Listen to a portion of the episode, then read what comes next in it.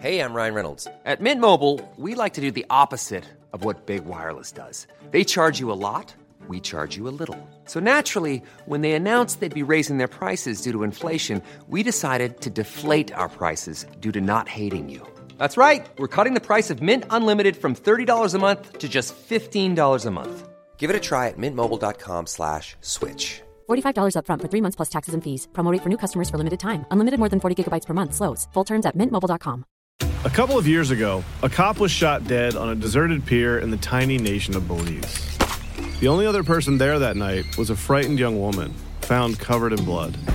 By all appearances, it was an open and shut case.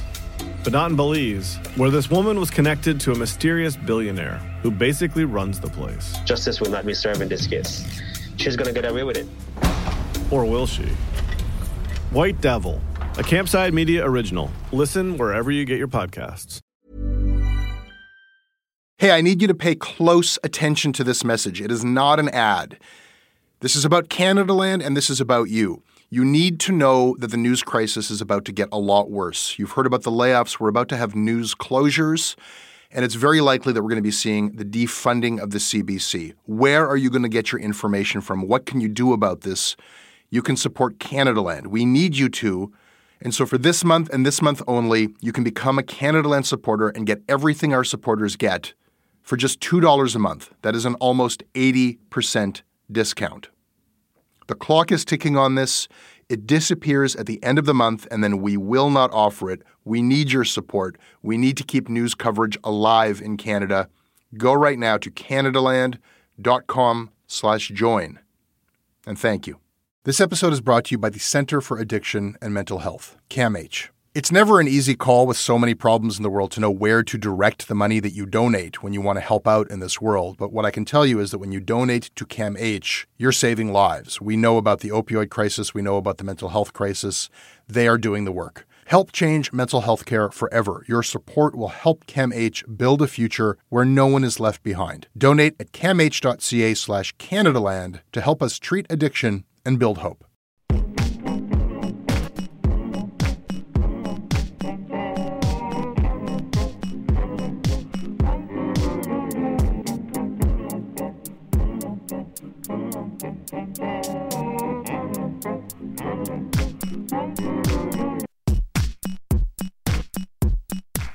Now Magazine is not quite dead. Its co founder, Alice Klein, is actually optimistic about the newspaper's future. After she sold her formerly fiercely independent Toronto Alt Weekly to a company called Media Central for a sum no greater than $2 million, she said that Now's new owners are a young, ambitious, tech savvy media company that has bold plans to extend Now's iconoclastic voice and commitment to serving, delighting, and empowering those who question the status quo. But the company that she's talking about, Media Central, they describe themselves and their plans for Now Magazine quite differently. They call themselves a company consolidating the currently fragmented independent and alternative media markets, strategically positioned to become a competitive global media publishing company, serving the rising creative class demographic.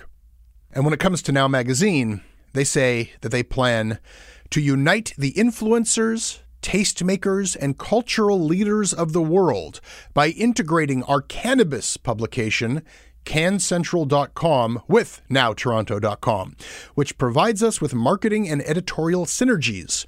This is just a taste of what's to come as we continue to build relevant digital publications and buy quality alternative properties. So now magazine's content and the content of whatever other alt weeklies this Media Central company can scoop up for bargain prices, all of that will be leveraged to feed eyeballs into cannabis marketing. Look, it could have been worse. Now might have met the fate of other alt weeklies, like the Montreal Mirror, which was sold for scrap to an Australian sex toy retailer. A retailer who, according to former Montreal Mirror editor Mark Slutsky, exhumed its corpse and used it as a sock puppet, deleting the Montreal Mirror's years of archives except for a few sex articles, which they reposted next to vibrator ads. Let's not get sentimental here, though. Alt weeklies were never supposed to be respectable. And they always used journalism and, and cultural reporting to push eyeballs towards sex ads and the like. And as these alternative news weeklies all but disappear, we don't really hear a lot of pearl clutching about the invaluable role they play to society. Maybe we should. You know, alt weeklies were a thing, they kind of mattered. They gave a start to journalists like David Carr, Ta-Nehisi Coates, Dan Savage. Closer to home, you've got Matt Galloway and Naomi Klein. Alt weeklies were important in, in building music scenes. They were often the only progressive media source in a given town. And yeah, they were a place that sex workers could advertise, which meant for a lot of sex workers that they didn't have to advertise their services by standing on the street, which kept those sex workers a bit more safe. Paying for journalism with sex ads was itself kind of unsafe. Now's publishers were charged with prostitution for daring to run those ads. You know those sexy ads in the personal columns? Well, they've got the cops reading the riot act to some newspaper editors. Publisher Michael Hollett and his weekly newspaper, called Now, have been criminally charged with, quote, communicating for the purpose of engaging in prostitution. But they fought those charges and they kept right on with the ads. And they weren't ashamed to do so. It, it, was a point of principle and a point of pride. And it was very much in line with the subversive ethos of alternative newspapers themselves. So it's kind of sad to see these papers unceremoniously sold for scrap. Instead, let's see them ceremoniously sold for scrap. Joining me in our studio for today's ceremony is Michael Hollett, the co founder and former co owner of Now Magazine, and a former defendant against prostitution charges, later dropped. Michael sold his stake in Now a few years ago to his ex wife and co founder, the aforementioned Alice Klein. Wait for it.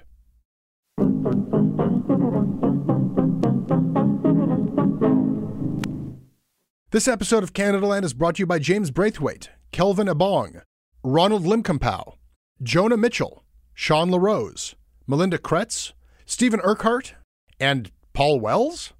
My name is Paul Wells. I live in Ottawa, and I'm a senior writer for Maclean's Magazine. I support Canada Land because the world is going to hell in a handcart, and that certainly includes our industry, journalism. It's in a long term crisis. And one of the rare effective crossroads for different opinions and genuinely different inputs on all of these crucial debates is the Canadaland family of fine podcasts and websites. So even though he can be a titanic pain in the ass, Jesse is providing a massive public service, and I'm happy to support. This episode is sponsored by BetterHelp. Uh, it's amazing the things that we tell ourselves to talk ourselves out of getting help. Anybody who's actually gotten help knows that the process of getting things off your chest, of taking your stressors, your problems, and just like not letting them be bottled up, working through just conveying them to somebody half of the battle is just doing that. You unburden yourself. And you know what? If you have a real mental health professional, no, they don't have magic bullets or magic words that make it all go away. But often they can help you see things a little bit differently and guide you to strategies or tools or to a new perspective that actually does help. As the largest online therapy provider in the world, BetterHelp can provide access to mental health professionals with a wide variety of expertise in mental health. Because you listen to this podcast, you get 10% off of your first month at betterhelp.com slash Canadaland. That's betterhelp.com slash Canadaland. This episode is brought to you by Douglas, a mattress trusted by more than 200,000 Canadians from coast to coast to coast. Trust is important. There are a lot of mattress lies out there, a lot of mattress liars. And I, I, I, didn't intend the pun, but it occurred to me that there is one as I was saying those words. Listen, I am not lying to you. Uh, I have uh, experienced the Douglas mattress. It is an exceptional mattress at a surprisingly affordable price point. It is a mattress that sleeps cool, doesn't have that weird thing in the summer where the mattress gets like an oven. It's a very good product. It's delivered to your house in a box. You don't have to go to a big mattress store. It is a medium firm mattress, which is what Canadians prefer, and it comes with a 365 night trial and a 20 year warranty. What more can I tell you? Douglas is giving our listeners a free sleep bundle with each mattress purchase. Get the sheets, pillows, mattress, and pillow protectors free with your Douglas purchase today. Visit douglas.ca slash Canadaland to claim this offer. Hi, Michael. Hi. What was an alt weekly and why did it matter? Alt weeklies truly were an alternative to the existing mainstream media. And the mainstream media was bloated and having a wonderful time raking in the dough and could do whatever they wanted. We just shined a light on things that were being left in the dark. You know, it was just sort of getting the information out was really in, in the most political thing in a way. It was, it was just impossible for people to be heard and get their get the word out about their events. So by simply doing that was pretty radical because we had we cast our net much wider and we we, we found things worth noting that they didn't. I remember alt weeklies writ large as this sort of like this network, this layer of communication. Like the first thing I would do if I was visiting a new city or if I was my parents dragged me to some place was like I got to get my hands on like what's the local one. Yep. And every city would have one or two fighting each other, and that's how you would just sort of get a sense of like there were no other places for bands to. The listings were a big part of it. Huge. Yeah, I think for me and maybe for a lot of people, it's as you grow up, you find them as some sort of a passport, a secret language spoken amongst. It was aspirational when you're like 12 or 13. This is what like college age people are doing or whatever. And and I flipped past the news part of it. You know, it was like there are other people like me because you wouldn't see it. And you know, the Toronto Star was for like the suburban breakfast table, Hmm. and this was something that was like there are others, and it would tell me what to read and what to what what what to check out and what was going on. But it was interesting because there was like there was a uniformity that every city would have one, and where you'd find them, and the fact that they were free. A lot of it seemed to be kind of like this is the formula for this, but they were independent. Yeah, for a long time. And we all learned from each other. That's part of what it was. I mean, I, I went to my first alternative newspaper conference in 1984. It was at the Village Voice, but the Village Voice wasn't even a member because they didn't join because Murdoch owned them and for a variety of reasons. But we had it there anyway. We weren't members. And they actually would, they turned us down when we applied because we weren't political enough. Oh, really? Yeah, and I tried to make the point that supporting independent culture, especially in Canada, because it was so dominated by Americans, is political. And they patted me on the head and said, "That's sweet, get lost." The Association of Alternative News Weeklies was a politicized, like you had to meet their standards of of, of being sufficiently progressive and radical. Hundred percent, yeah. And we were bad at, like, we were pricks about letting people join. Like it was. You were a prick about letting. Once we got in, once they got in, I joined them and being. A, you fought to keep uh, the Montreal Mirror out because they were owned by Quebecor. I was very, very adamant about that to the point where I was a very rude guest because they actually hosted the alternative newspaper conference one year. They were hosting it and then they got sold in that leading up to the to hosting. So of course I got up and I was the asshole that said we should kick them out. I did not succeed. Apparently there was literally a picture of me in their office with the darts in it, but I was pretty hardcore. I mean, well, obviously, we were dealing with a faux alternative newspaper for decades in Toronto with the Toronto Star. Great people who worked at, worked at I, like wonderful writers and journalists. But it was still owned by you know one of the we, biggest. we cannot take for granted that people even remember Eye Magazine. Yeah. So the Toronto Star had a, its now magazine rival when they because there, there was a buck being made, and that's after they tried and failed to buy now. I don't think they had even made an offer at that point. They started Eye before John Honderich ever offered to buy Now magazine. Like Eye came first, Yes. and then what? I guess it wasn't working out, so he tried to buy Now. Then he went thug on me. He actually he threatened he wouldn't publish us if we didn't sell him part of that. It was disgusting. We had a lunch with him, Alice and I, and he and we were a huge customer of his. We spent millions and millions of dollars getting printed by the, a company owned by the Star. The Star had bought them. So I thought, oh, we're, here's our little lunch to thank his client, you know, who writes some of these huge checks. And instead, he said he wouldn't print us anymore unless we sold him part of the paper. It didn't have to be all of it right then, but we had to sell him some or he wouldn't print us. And I made him repeat it three times. It was so bizarre. It sounds like an antitrust violation. Totally. I mean, you know, yeah, exactly. It was, it was so- totally thuggish. What size did he want to buy?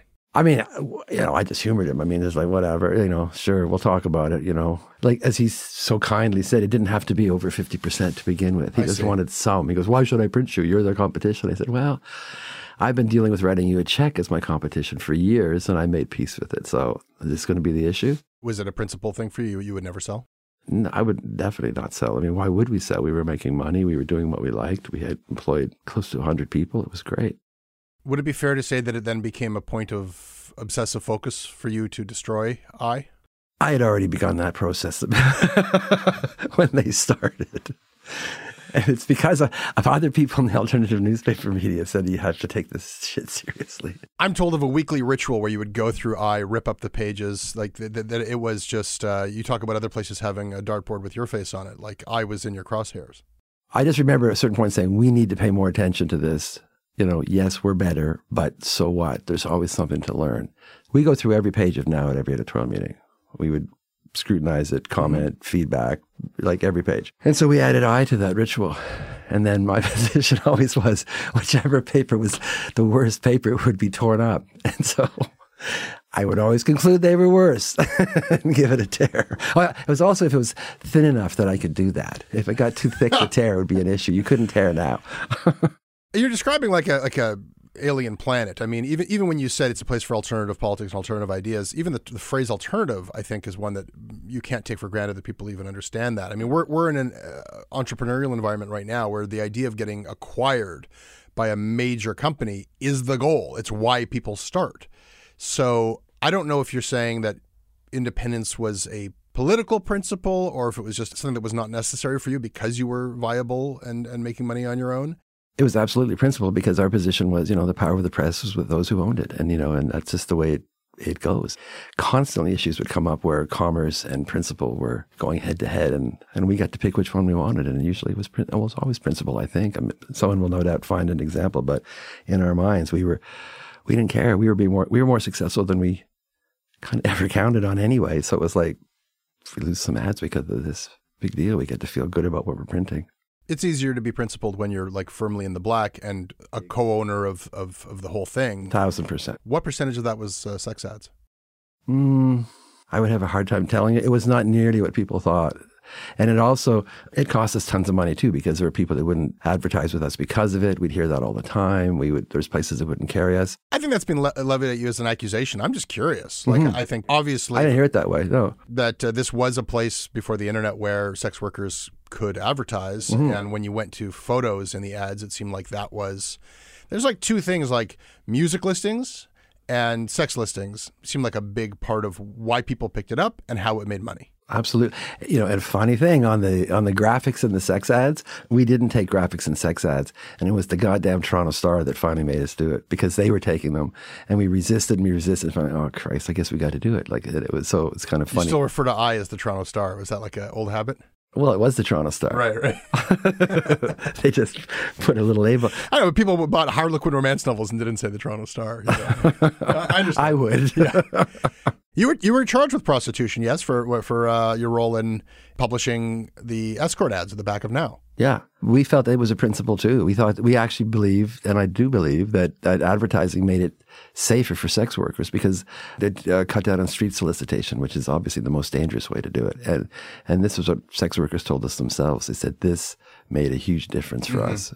It's interesting because I think about what works and what's profitable in media and, and, and what, what a model is. And, you know, like I say, there's such a there's such an emphasis and such a the rise of things like Vice makes people think this way, and that uh, you must be driving towards trying to trying to sell this thing, and that's the only that, that that's the positive happy ending to this. Never understood that. If you love what you're doing, and you can do it, and there's gas in the engine is the fuel of the advertising, you know, the advertising revenue. Why would you? Or or people think that if you're not going to sell to the big guy, you want to be the big guy. So you're obviously going to branch out and build an empire and launch in, in, in different cities. People have, when they think about media, they think about that. And I, I always like, well, what about just like running a successful and uh, viable and, you know, hopefully, you know, substantial company that does something that's good for, for as long as you possibly can. And the story of the alt of now specifically, but of like a smattering of alt weeklies across North America and probably beyond is kind of the last thing you could point to as the time when it was possible to have you know a clubhouse mentality and, and have like a kind of uh, careers over jobs even and just kind of keep it going. And it seems like it was pretty lucrative for for you and Alice who own the thing. What about that idea? Were you ever under pressure to like go and I mean you did try to launch one in Ottawa at one point. We did launch for like a year yeah. there yeah. Did you have designs on Empire? You know, not really. Like it was sort of I I wanted you know, this is my ego. I thought we could make other papers better. Like I, I like that idea of sort of sharing resources and helping people get better. Another, but, but an issue we ran into, and sort of going into big media terms, was you don't want to be the one, only one in your category in terms of national advertising. People always wanted us to be, okay, what's the other now? You know, and there were burgeoning ones and there were attempts, but you know, there weren't that many that were great to be, you know, it's a terrible thing to say, but like the national advertising, they needed there to be more Sure. of us. So that was sort of, we weren't really, our heart wasn't really in it. And, you know, what happened in Ottawa was they got, the publishers there got better. Well, good on them. Great. So if all we have to do is make the readers in Ottawa get a, somehow get a better publication indirectly by our Yeah. effort, that's, that's fine too. Like I, I, I was really happy just having now. One part that we haven't discussed yet is the role that it played in the media ecosystem for writers and contributors. You know, alternative weeklies were a lot of journalists' first paid gig, a lot of photographers' first paid gig, critics. The idea, I think, to a lot of people, high school, university, of like getting paid money to report something for a newspaper was like a very foreign concept and very difficult to even know how you would begin or where you would pitch. But the News Weekly somehow felt more familiar, and I just uh, you know would know in Toronto people and Mon- in Montreal people who would just kind of show up with an idea, and Mhm. next thing you know, they would be a, a paid writer. Right. Yeah, we were open to that for sure. But I wasn't actually into the idea of just being a training ground and, and cycling through writers. I was actually determined not to do that. Well, tell me about that. I, sh- I should just use this uh, opportunity for like mentorship uh, advice because I think that the dynamics are kind of similar, where you're kind of set up in opposition to the mainstream media, but then you know like they were uh, interested in your talent pool. Yes, and well, you know, early when we became successful, we started using the Star contract to set our rates. Like we we didn't get poached. You know, I mean, Jon Kaplan wrote for Now magazine until he passed. You know, Cameron Bailey got stolen to it by TIFF. Well, I Mhm. can accept that. If you're going to leave working for my paper and you're going to become the director of one of the biggest film festivals in the world, that's cool. Matt Galloway is going to leave, become host of, of Here and Now. Perfect. Those are the two bigger ones that I lost, I suppose. But if they had went to work for the Toronto Star or something, I would not have been happy. because rates have, have fallen so low, especially if you're talking about freelance Mm-hmm. The idea that you could have exclusivity on somebody, you know, everyone just writes for everyone. now. Right. And it was weird because you, you, you, there were the bylines in now, and not just now, in, in other cities, the bylines, you would not see those people doing the media circuit the same way. They would not be in other publications, nor would they be on the radio that much or like on CBC. Like it really was like not very porous. Like this was its own Mhm. clubhouse of media contributors. I wanted this to be the big league in a sense. I didn't want I didn't want it to sort of have to be the cool job you did for a while. Then you had to get your grown up job to be able to buy a house or something. Like when someone had now bought a house, we'd send them flowers. We we were so happy, like you know, when they could prosper with us. You know, we have a pension plan that's kicking in for people you know, pretty soon. You know, and Yeah. you know, it was great to be a great employer when we had the resources to do it all those years. All right, I'm going to go through a bit more lore. Was Now Magazine ever robbed at gunpoint? Yes. Can you tell me about that? I shouldn't laugh, and I'm I'm chuckling only because it sounds crazy. It was terrifying for the people that it Yeah, happened to. I was I wasn't there. You can imagine a lot of the, the sex worker ads were paid in cash, Right. so we would have a lot of cash. So somebody finally figured that out and came in with a gun, and yeah, it was an armed robbery. It was terrifying, and I'm you know I'm sorry that people went through it. So we and we instantly responded, and we basically changed it, and we ended up using money marts. That must have really had uh, an interesting impact on, on office culture to have people coming in and, and paying for ads with cash like that and having that Mhm. kind of connection to sex workers in the city and other people. It was awesome. It really it normalized things, humanized, you know, made every Yeah. just became part of it. And we had and we had kids in our offices, you know, and all the time and stuff, all, you know, all the things you'd expect. So it was just yeah, it was just part of the life in Yeah. Toronto, which I, we I you know I loved that. So what killed it? The greedy period didn't help. We were always trying to get more of a a national and international sales network and a lot of resource sharing and stuff. But the burgeoning chain builders were against that. They kind of kept scuttling our effort uh, to sort of Because they wanted economies of scale that they own. they wanted to be the ad network, but it would just be for their group. Yeah. It got to be this really weird thing, man. It was like some terrible uh, high school dance where, like, if you weren't being courted by one or other of the two chains, you sort of felt like, well, what's wrong? Even though you thought it was a bad thing. It's interesting because people always think about like when the when the model collapses as the problem time, but you can sometimes in retrospect pinpoint like when times were good and everyone Mhm. was making hay, that's when we had our opportunity to somehow do something. And I hear you saying that like something could have been done that is better than what was done. But if that had been done, would it have made a, a difference? Well, yes, because it would have had a digital face to it too. Yeah, And I mean that- that's the thing is like, could you have made the transition somehow? Yeah, like we were. I mean, we were online in 1994, like it now. Like Uh-huh. we got in early, like a lot of people did. And there's always these legendary stories.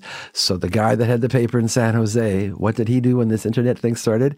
He went out and bought Toronto.com, Boston.com. He bought every city.com, and he's basically retired on that. He just sort of sold them off over the years, right? because he was alerted to it. But we could have created some kind of great digital platform, you know, for all weeklies in North America Yeah. and, and then subdivided to America and Canada. It would have been great. I wish we had done that. What do you think of what's happened to your Now magazine? I mean, I love Now Magazine. Obviously, I love the legacy of it. And mostly, what I love is the community that it's been able to reflect all these years, and the community around it, and that, that and sort of, we were only ever a mirror, right? Like it was just, it's always what we're seeing is you in us, you know. And so that part of it is spectacular, and I've always loved that. My story has a ribbon on it in a sense. It's from '81 to 2016. You know, you know what I mean. And and sort of in terms of my experience, I've sort of been able to directly impact on now. In terms of the legacy of now, I think the legacy will will always be there. I mean, it did what it did, and that can never be changed. Could it still do that? Well, no. I mean, was it is that model even savable? I don't know. I mean, I know I have certainly have ideas, things that I might have done. You know, like obviously people like yourself, myself, we always muse about. I muse about what I would do with Canada Land if I was running it. You know what I mean? So of course I had ideas about about now, but basically, you know, there's there's a fundamental challenge is a listings based print publication. That's a challenge because you know we got a piece of glass in our pocket that has information in current time. You know, so that's one of the guys at the Rivoli told me, you know, he was sort of talking about how he'd seen things change. And he said, you know, there used to be a lineup at your empty rack on Thursday mornings. And I, I talked to the to, to circulation folks, and they tell me that they'd go into a venue and people would start cheering, you know, when they had the bundles over their shoulders. But we had a monopoly on that information.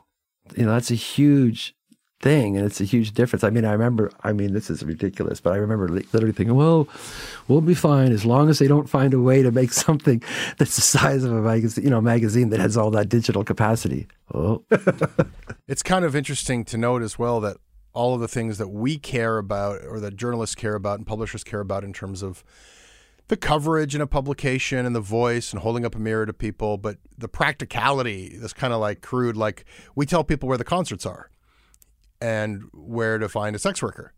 And if something else does that better, then that then that other stuff goes away. I was cleaning boxes or whatever, and I found an old notebook of mine, like from 1982 or something like that. And I, and I had some note that said, you know, our deal is no matter how you feel about the politics or ideas, you'll still get the best listings in the city, no matter what. Like right wingers can read this paper. You know, they might hold their nose, but they're going to do it because it's going to tell you who's at the horseshoe or who's at the science center or whatever the hell, whatever it is they're looking for. And that, that was our deal. Like that was sort of like, you'll put up with us maybe bringing in new ideas or weird shit or putting someone on the cover. You don't really know who they are yet, but if those listings are there, you'll pick us up. But once we lost, you lose control of that. There's got to be other reasons. Yeah. You know, and I hopefully, I mean, I think now has other belief. Like I'm not at all criticizing now. I mean, I think that there are other reasons to pick it up, and I think that the challenge for anyone operating in print is to come up with new ones. You know, and I definitely spend time thinking about what that might look like. Michael, thank you. Thank you, Jesse. Really great talking with you. Appreciate it. And congratulations on Canada Land. It really is important. Thank you. Congratulations on now.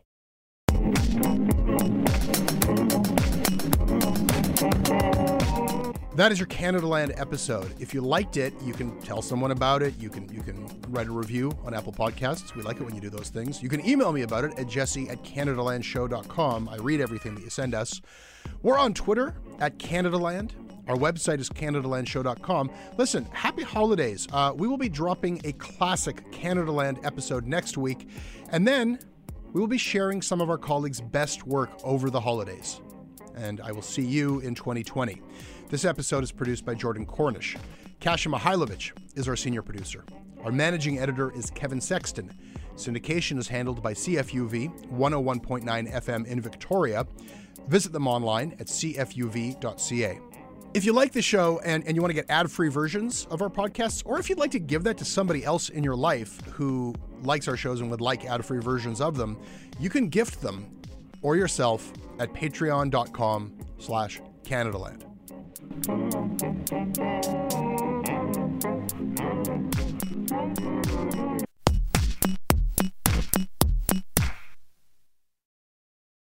Hey, I need you to pay close attention to this message. It is not an ad. This is about Canada Land and this is about you. You need to know that the news crisis is about to get a lot worse. You've heard about the layoffs. We're about to have news closures, and it's very likely that we're going to be seeing the defunding of the CBC. Where are you going to get your information from? What can you do about this? You can support Canadaland. We need you to. And so for this month and this month only, you can become a Canadaland supporter and get everything our supporters get for just $2 a month. That is an almost 80% discount. The clock is ticking on this. It disappears at the end of the month, and then we will not offer it. We need your support. We need to keep news coverage alive in Canada. Go right now to canadaland.com slash join. And thank you. Are you ready for truly hydrated skin? Meet Hyaluronic Body Serum, a breakthrough in body care from Osea. It's clinically proven to instantly increase hydration by 161%. Their lightweight, fast absorbing serum delivers 24 hours of nonstop hydration for silky smooth skin without the sticky afterfeel. Osea's latest innovation combines the magic of their best-selling hyaluronic sea serum with a new formula that's good for the whole body and five types of hyaluronic acid to target every layer of the skin. Osea is a women-founded, women-led brand that's been crafting seaweed-powered products for nearly 30 years. The best part? Everything Osea makes is clean, vegan, cruelty-free, and climate-neutral certified, so you never have to choose between your values and your best skin. Treat your skin to clean, vegan skincare from Osea. Get 10% off your first order site-wide with code SUMMER at OseaMalibu.com. That's O-S-E-A Malibu.com code SUMMER. A couple of years ago, a cop was shot dead on a deserted pier in the tiny nation of Belize. The only other person there that night was a frightened young woman, found covered in blood. By all appearances, it was an open and shut case. But not in Belize, where this woman was connected to a mysterious billionaire who basically runs the place. Justice will not be served in this case. She's gonna get away with it.